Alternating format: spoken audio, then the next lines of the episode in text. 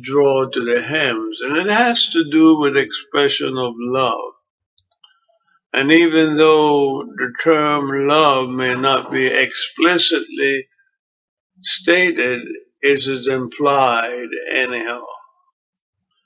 So to recap what I'm saying is that on this Valentine weekend, there's no greater love than the love that God has for us. And that's why he requires that we love him with all that is within us. We love him according to his word in Deuteronomy 6 and 5 with all our heart, all our soul, and with all our might. And we get that from God. He has given that to us that we can love him back because he first loved us. And that's the way he loves us with all that God, so to speak, has within him for us. So looking at David this morning and other times and talking about his musical abilities and how he how he drew upon his experiences and indeed his victories expressing his love for God in his musical composition. And like I said before, this morning we share more love to dear wonderful love him to God.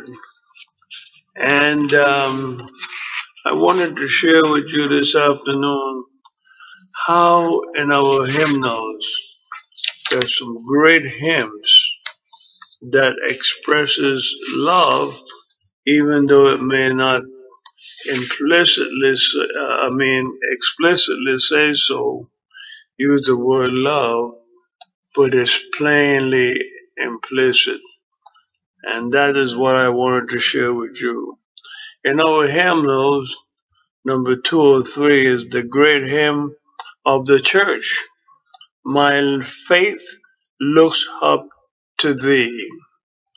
And there again, this great feeling of love that we have for God comes out of comes out from it.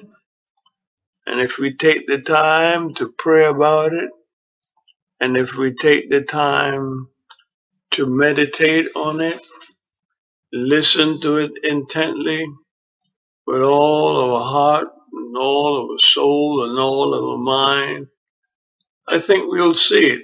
You probably have many times. So I might be preaching to the choir.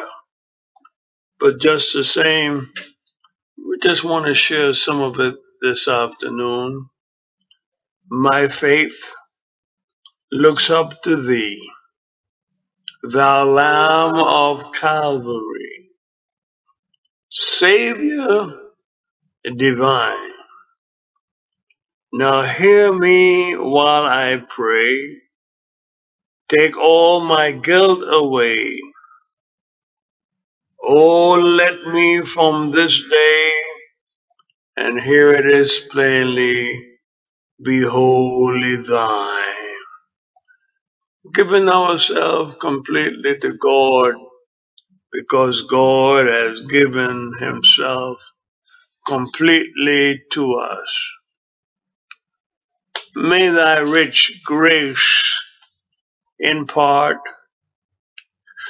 strength to my fainting heart, my zeal inspire, as thou hast died for me.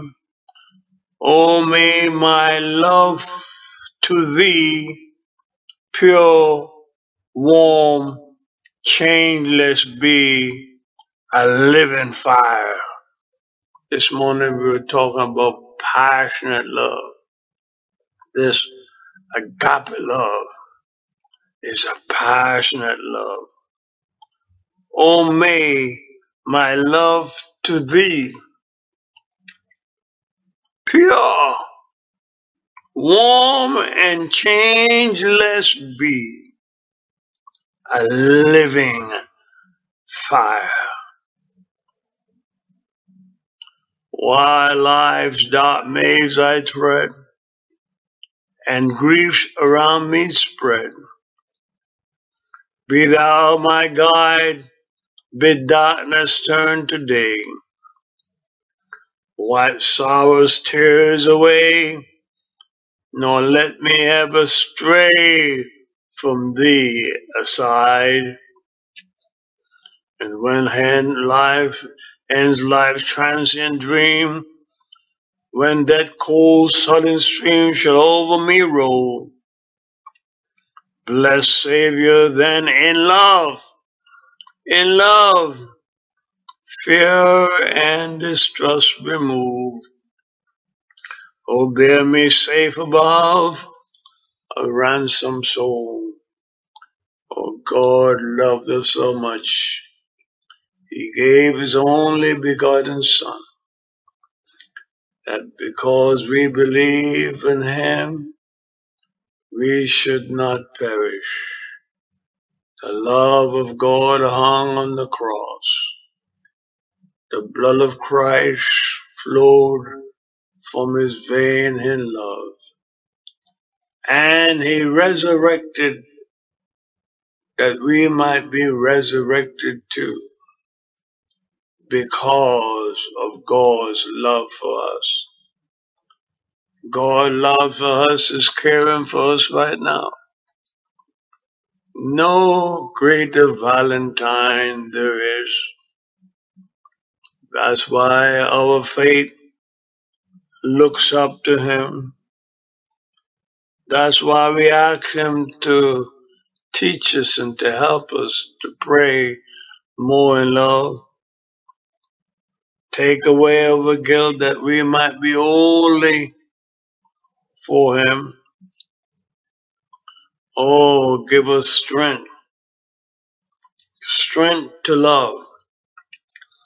As Dr. King would say, because you've died for us and your love is unchanging and it's like a living fire.